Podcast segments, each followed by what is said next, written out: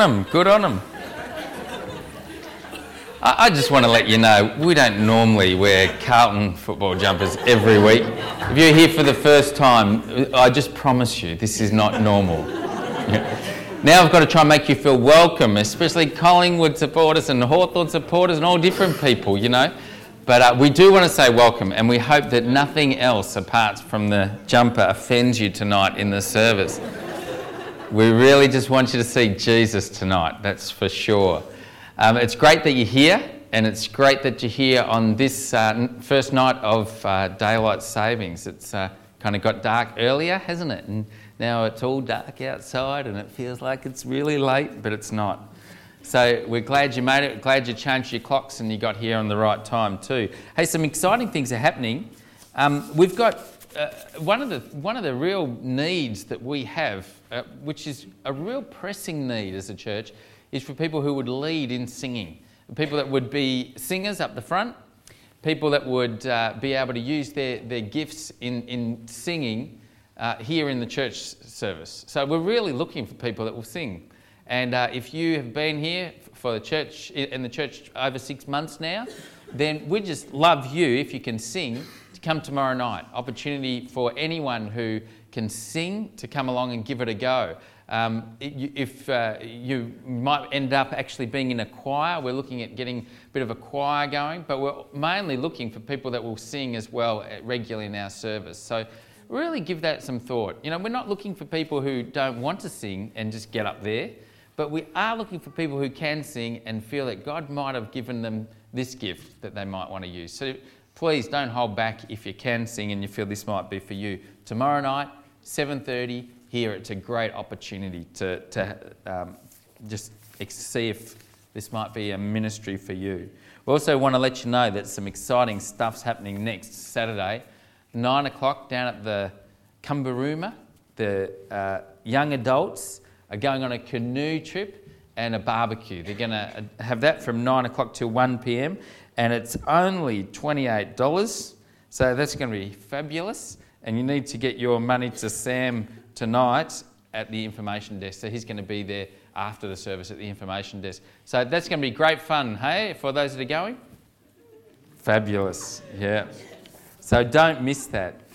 I'm really excited uh, tonight after the service. Um, we're going to be uh, meeting for prayer, and uh, as you open the pages of Scripture, uh, you, I just find that as you read through the Bible, you come to the part where Jesus uh, bursts in on the scene and just the most incredible miracles start taking place. Uh, some of the most touching ones are times when he heals people. He um, you know, touches the eyes of a blind person and uh, he, he spits and makes mud and puts it on someone's eyes and they start to see. Uh, a woman reaches out and her bleeding just stops after so many years no one else could fix. Uh, he heals uh, lame people. Um, just the, the incredible touch of Jesus. Well, tonight, after the service, 20 minutes after the service finishes tonight, we're going to invite we, we just everyone who would like to to come back to the uh, back of the church, just through the corridor and back to the um, back room. And we're going to be just praying that Jesus would heal people and that uh, those that are sick, those that have been struggling through any kind of um, sickness, we're just going to be praying together. So if you'd like to stay, 20 minutes after the service and come down there and, and pray with us. It would be just great um, to pray together. Uh, just a, a, few weeks ago now, on the 19th of the 3rd, uh, Melissa Loatz's sister Elizabeth um, died, and uh, we just want to uh, let you know, Melissa, we're really sorry that that's happened, and we know that in the last couple of weeks there's been the funeral, and um, you've been back home and, and been there right through that time. But we just wanted to say, as a church, we really uh, are, are grieving with you in that, and we really feel for you and the family. And we just thought tonight might be a good time just to, to pray for you and to give thanks for uh, Elizabeth's life. Let's just pray together and do that now. Oh God, uh, sometimes uh, life just doesn't go as we thought it would, and the rug is often just pulled out from right underneath us. So, God, we would pray at this time for uh, the Lotes family. We ask that you would be with them in this time where they've uh, faced this tragedy of losing Elizabeth. And yet, God, we just pray that as they look at this and as they put their, have their trust completely in you, that you would be their strength and their comfort at this time. God, we thank you for Elizabeth's uh, faith and trust in you. God, we thank you that uh, she belonged to you. And we just praise you for the testimony uh, that was shared at her um, funeral of the life that she lived. And Lord, we thank you for the gift of her life and all that she meant to so many people. Lord, thank you for uh, what she's left for so many, and we give you praise. Lord, would you be with all the Lotes family in their grief, especially for Melissa, and we pray that you would just uh, continue to um, be with them and your presence be known in their family. God, we would pray for us all through life as we face turns and changes in the road and sometimes face things that are just so painful. We pray that you'd always help us to stick close to you, keep our eyes on you, and just know that even at the times when we don't feel it, that you are with us, you surround us, and you comfort us. God, tonight we just want to say, would you speak to us during this service? God, would you uh, have your way in our lives? Challenge us about things we need to be challenged in. Reveal new truths to us that we might not yet be understanding fully. God, we want to live our lives for you. So please, we're yours. Speak to us tonight, we pray. In Jesus' name, amen.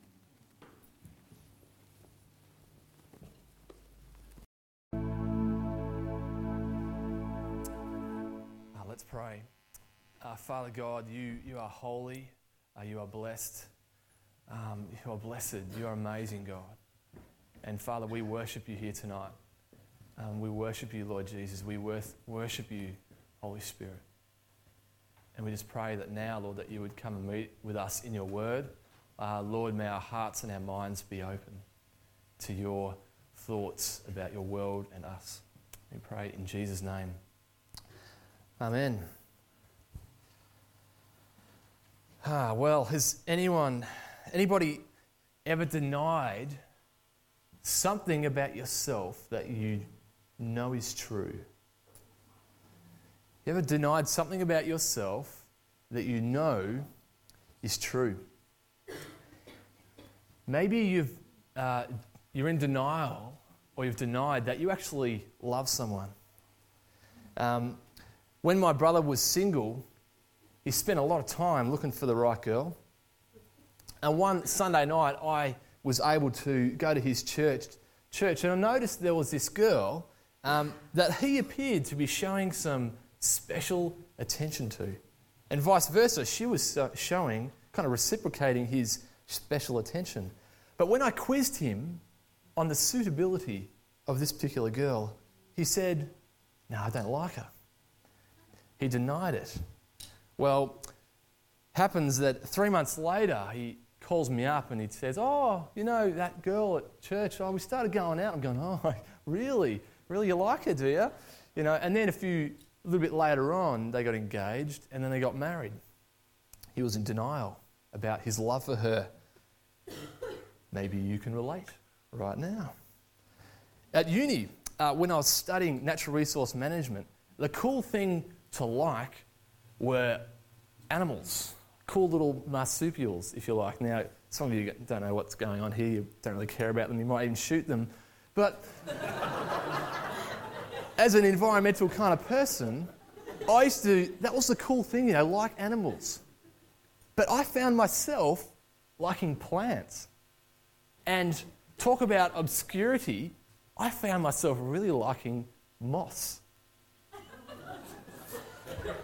And liverworts. Does anyone know what a liverwort is? A liverwort, anyone? No, I like them. I like these little plants. When I go for a walk in the bush and I find a a piece of moss. It's really green and nice. And liverworts, I'll kind of get down there and go, Michelle, look at this. And I'm explaining the reproduction of moss and liverworts. Anyway, when I was at uni, that wasn't cool. So I kind of denied it. I liked animals, man. They're cool. Animals. Anyway, quirky story. what about smells? you might let one accidentally slip when you're in public. Now, you might not want anyone to know it was you. So you remain deathly silent. Your heart might start to beat a bit faster as you feel the blood rush to your head. Now, I don't know anything about this. I've got a mate. he told me about that, yeah. Do you live in denial sometimes? Uh, denying things about yourself that you know uh, is true. Well, in tonight's reading of John's Gospel, we're kind of getting closer to Jesus' death on the cross. And on the, in the pathway up to his death, we have this uh, a moment, an incident in, in, the, in the life of the disciples and Jesus. And it's an incident about, about denial, about denial. But this denial is no small kind of thing, no small problem. And it's a denial that I think sometimes uh, rings true in your life and in my life. So, if you've got your Bibles with you, please open with me to John 18, verses 15 and following a little bit. John chapter 18, 15 following. Peter's first denial. Simon Peter and another disciple were following Jesus because this disciple was known to the high priest. He went with Jesus into the high priest's courtyard. But Peter had to wait outside at the door. The other disciple, who was known to the high priest, came back, spoke to the girl on duty there, and brought Peter in. You are not one of his disciples, are you? The girl at the door asked Peter. He replied, I am not. It was cold, and the servants and officials stood around a fire they had made to keep warm. Peter also was standing with them, warming himself. Meanwhile, the high priest questioned Jesus about his disciples and his teaching. I've spoken directly, I've spoken openly to the world, Jesus replied. I always taught in synagogues or at the temple where all the Jews come together. I said nothing in secret. Why question me? Ask those who heard me. Surely they know what I said. When Jesus said this, one of the officials nearby struck him in the face. Is this the way you answer the high priest? He demanded. If I said something wrong, Jesus replied, testify as to what is wrong. But if I spoke the truth, why did you strike me? Then Annas sent him, still bound to Caiaphas the high priest. As Simon Peter stood warming himself, he was asked, you are not one of his disciples, are you? He denied it, saying, I am not. One of the high priest's servants, a relative of the man whose ear Peter had cut off, challenged him. Didn't I see you with him in the olive grove? grove? Again, Peter denied it. And at that moment, a rooster began to crow. To give us a little context to what is happening, Jesus has just been arrested. He's done nothing wrong, but the religious leaders have conspired against Jesus um, to have him arrested, and if they can, to put him to death. So while Jesus was with the disciples praying in an olive grove, some religious officials, complete with a detachment of soldiers, came in and arrested him. They came with flaming torches, those what I presume would be long sticks with flaming stuff on the top, to guide him through the night, and swords as if Jesus was a militant revolutionary, and as if he was this dangerous. And they took him and they brought him to uh, one of the high priests, one of the big wig Jewish religious leaders at the time, for questioning. And this is kind of where our story fits in. And I just want to begin again by just looking, reading a bit of this out.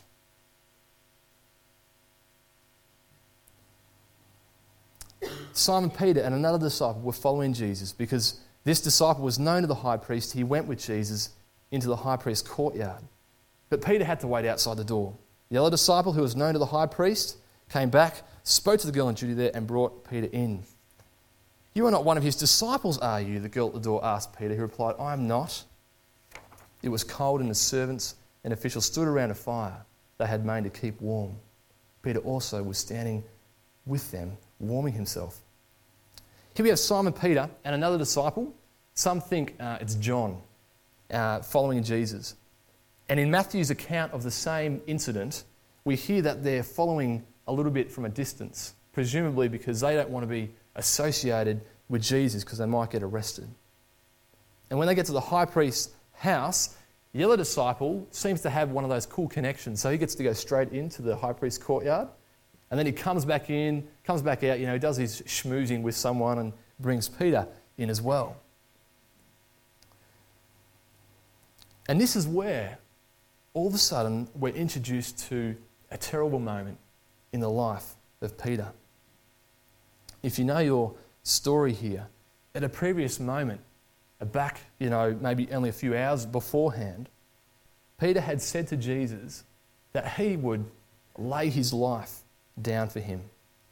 So passionate was he of Jesus and a follower of him, and so much did he love him that he said, I would die for you, Jesus.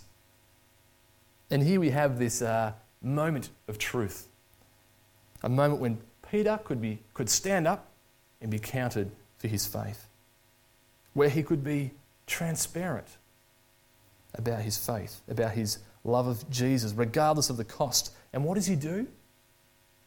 He denies Jesus. He denies any connection to him at all. I am not, he says. Now, in Matthew's account of this moment, he brings it out much more strongly, I think. Peter, in Matthew's account, is he's disowning Jesus. He's severing, like, if you like, all connection to Jesus. What Peter says in Matthew's account, it says, he says, I don't know what you're talking about. Then it says, he denied it with an oath. I don't know the man.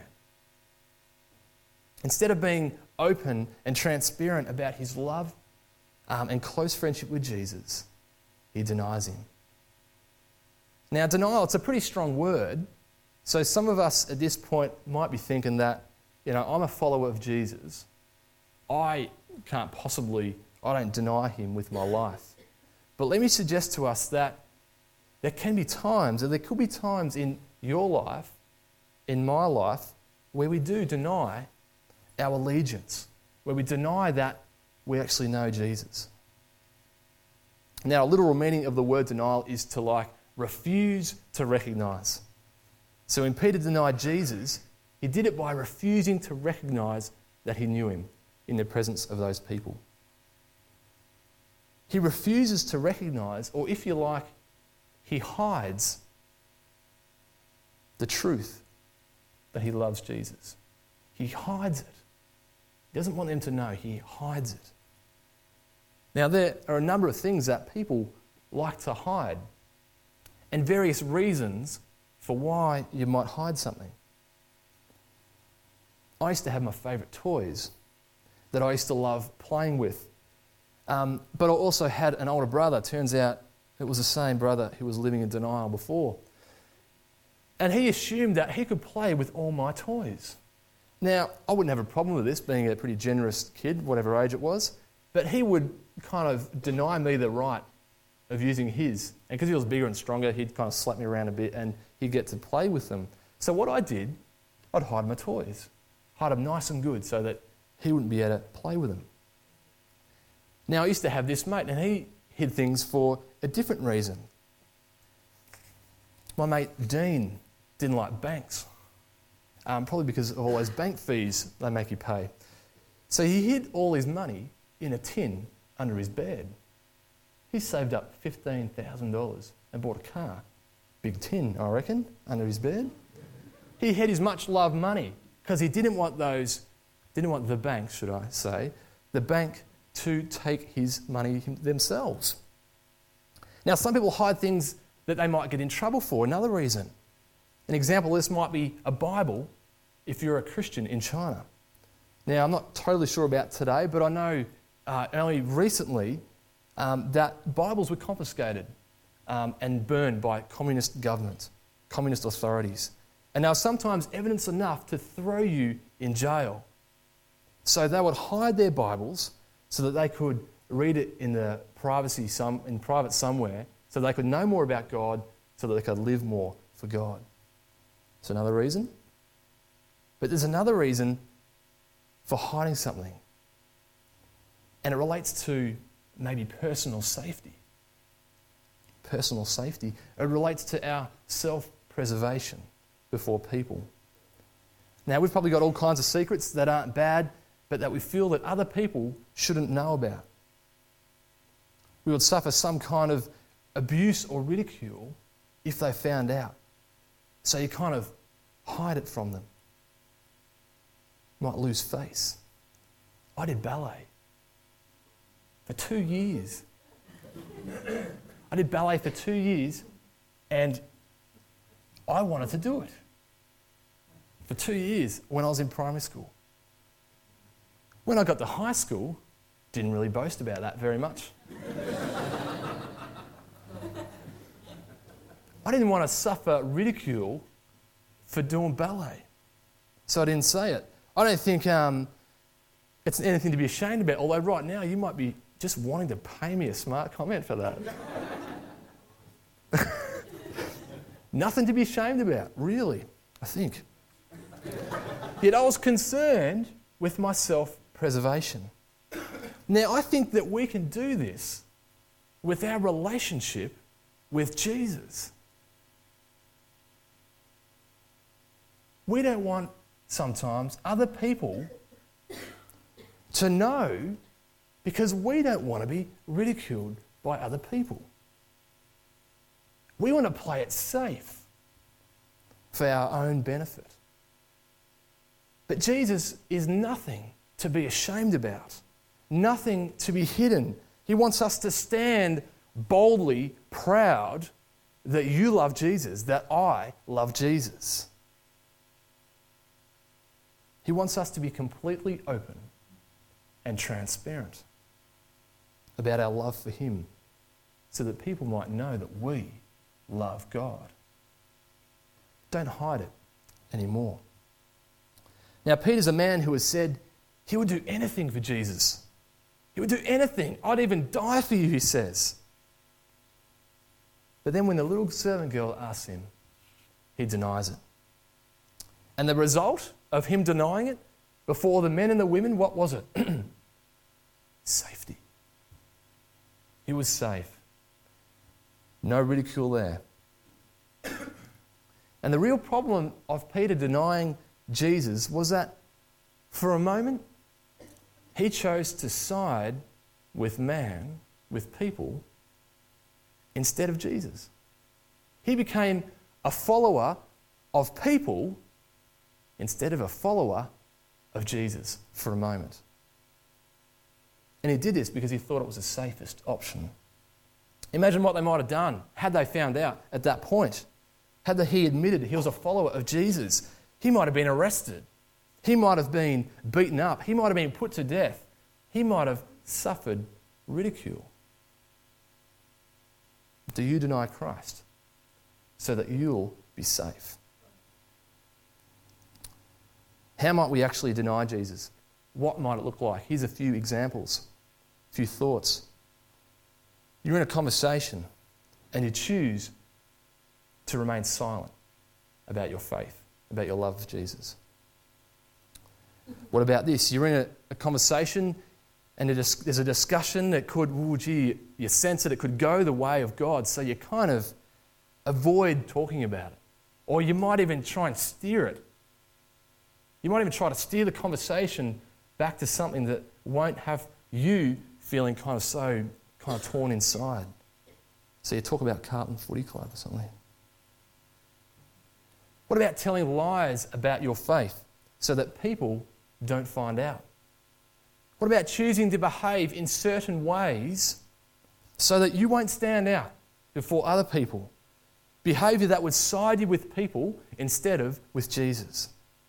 That might include getting drunk, might include sharing a smoke, might inju- uh, include swearing, laughing at dodgy jokes, joining in putting other people down. Do you deny Christ so that you'll be safe? Well, let's look back to the moment when all this is taking place because there's something else happening simultaneously. Verse 19 reads Meanwhile, the high priest questioned Jesus about his disciples and his teaching. Jesus said, I have spoken openly to the world. I always taught in synagogues or at the temple where all the Jews come together. I said nothing in secret. Why question me? Ask those who heard me. Surely they know what I said. Meanwhile, we read, at the same time, Peter's hiding his love and his following of Jesus. Jesus is being questioned by the high priest and is responding that he has always been open to the world. Where Peter says nothing to hint of his connection with Jesus, Jesus is doing the complete opposite and stating that he has always been completely transparent. He says, I always taught in synagogues or at the temple where all the Jews come together. I said nothing in secret. He's been teaching in the most public locations so that people know what he's been talking about. He hasn't been starting a hidden underground movement, he's been completely open. What an amazing contrast, would you say, between Peter and Jesus. The challenge for us, I believe, is to move from hiding our relationship with Jesus for personal safety to being completely transparent about our faith. Completely transparent. That's the challenge. Has anyone ever been to Melbourne at Christmas time and seen the, the Myer Christmas displays? Anyone? Some of you have? Outside the Myer shopping centre that kind of fronts Bourke Street Mall, there are these massive windows, and I don't know, eight, maybe more, maybe less, or whatever. And in each of these massive windows, there's like a Christmas display. And they're kind of bright, they're uh, colourful, they're kind of moving, they're talking, and it's like just fantastic. And it's kind of like you have a, a two minute uh, story being told. And then in each one of these windows, there's a different one, but it kind of progresses along. And people line up for ages at Christmas time to check out these windows. And what you have is you have a massive group of people kind of like all huddled and watching this display, start at window one, and then after the two minutes of going, oh, ooh, kind of Christmas stuff, you know, you kind of move to the next one, and it happens again, and it's great, it's fantastic. And I reckon these windows, like someone at the end of the day must just come along and get their squeegee and their kind of cleaning products and just kind of make this windows, make these windows just kind of as kind of clean as possible. You know, just kind of make it as clean as possible, as transparent as possible, so that people can see these beautiful displays kind of going on inside. There wouldn't be much point, would there, in uh, having these amazing displays and having a curtain in front of it? Or maybe, you, or having like uh, some painter go along with a, a roller with black paint and just kind of like paint over these windows. Wouldn't be much point in it because the purpose of these windows is so that you can just look in and check these amazing Christmas displays. There's not much point in having such a beautiful treasure within us, a relationship with God, and hiding it from people. We need to become more transparent followers of Jesus, choosing to care less about personal safety in the presence of other people and choosing to align ourselves with Jesus in those moments. We need to shine for Jesus, not hide it under a bowl. We need to be transparent. Don't be scared of showing it. It's something so amazing to be shown to those around us, to be very, very proud about, of God. Well, as we return uh, to the moment in history, we see that Jesus that for Jesus, commenting as he did to the high priest, he earns himself a slap in the face. He gets punched or something. He's done nothing wrong. He's merely told them what they know is true. He hasn't been teaching in secret. There's no point in dragging me in for question time. When everybody that has ever heard me teach, which is a lot of people, would know that. And I'm sure Annas, the high priest, knew that as well. And while uh, the Son of God is being slapped in the face for declaring his transparency, uh, we jump back to Peter in verse 25. He's been asked once, denies it, second time coming up. You are not one of his disciples, are you? He said, he denied it, saying, I am not. One of the high priest's servants, a relative of the man whose ear Peter had cut off, challenged him, Didn't I see you with him in the olive grove? And for a third time, he denied it. And at that moment, a rooster began to crow. Hours before, when he had said he would die, here was the conversation. Peter asked Jesus, Lord, where are you going? And Jesus replied, Where I'm going, you cannot follow, but you will follow later. Peter asked, Lord, why can't I follow you now? I will lay my life down for you. Then Jesus answered, Will you really lay your life down, your life for me?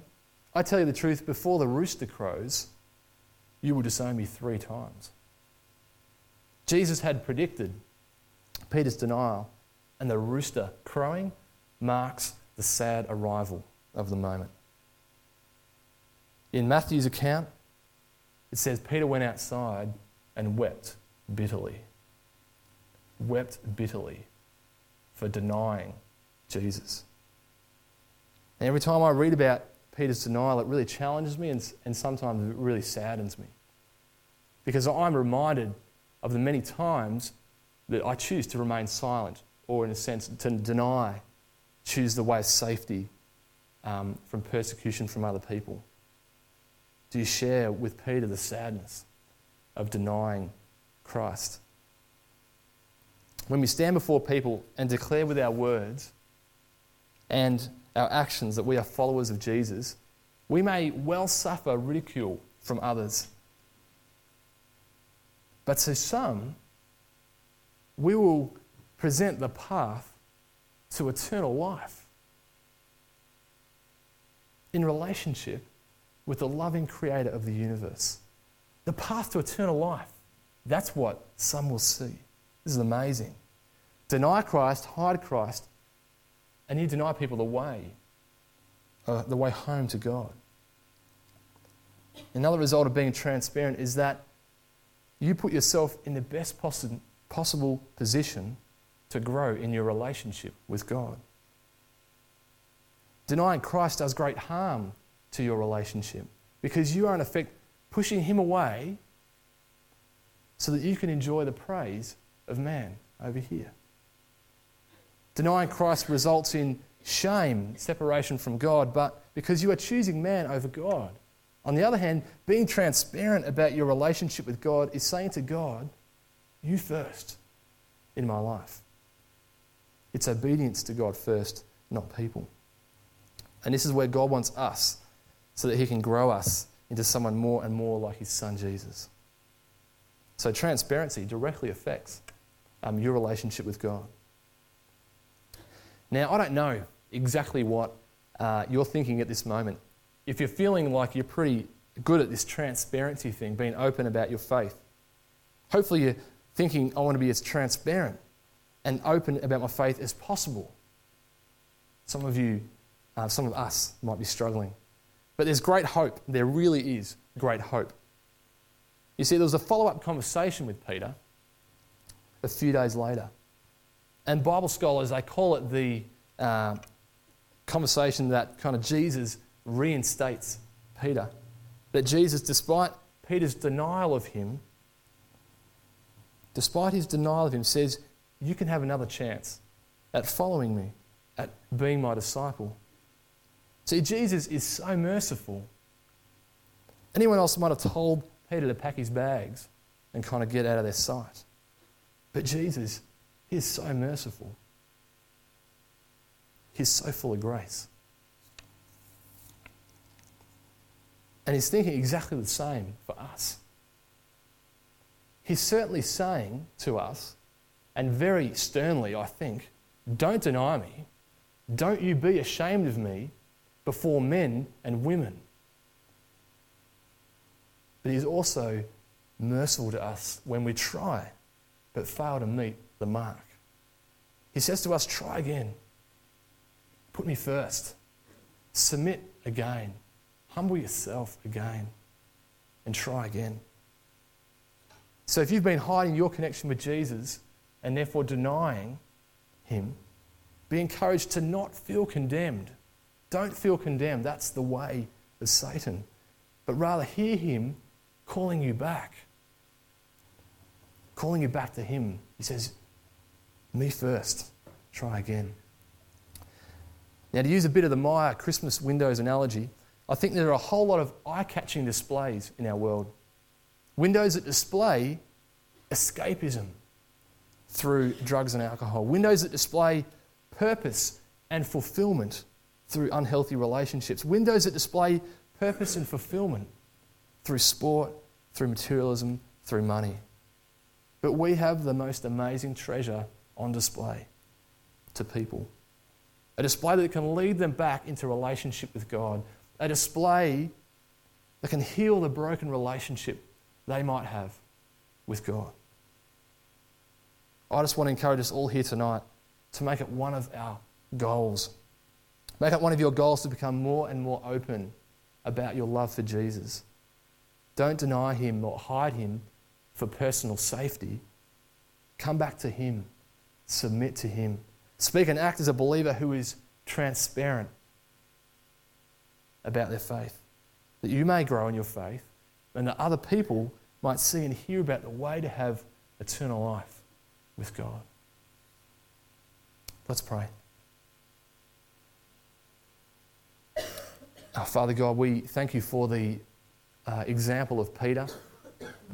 Um, Lord, that he was human and that he loved you so much, but that he at one time denied you for his, uh, for his personal safety, safety, Lord. But God, we know that uh, when we do this kind of thing, that you are so merciful and you just long for us to try again. You long for us to turn from um, being more cared, caring about other people and to turn to you and, and look for your kind of uh, love for us. And we just pray, Lord, that you would help us. And Lord, that our lives might more and more glorify you and that we might more and more know your great love for us. And we pray this in Jesus' name. Amen. Thanks, Phil.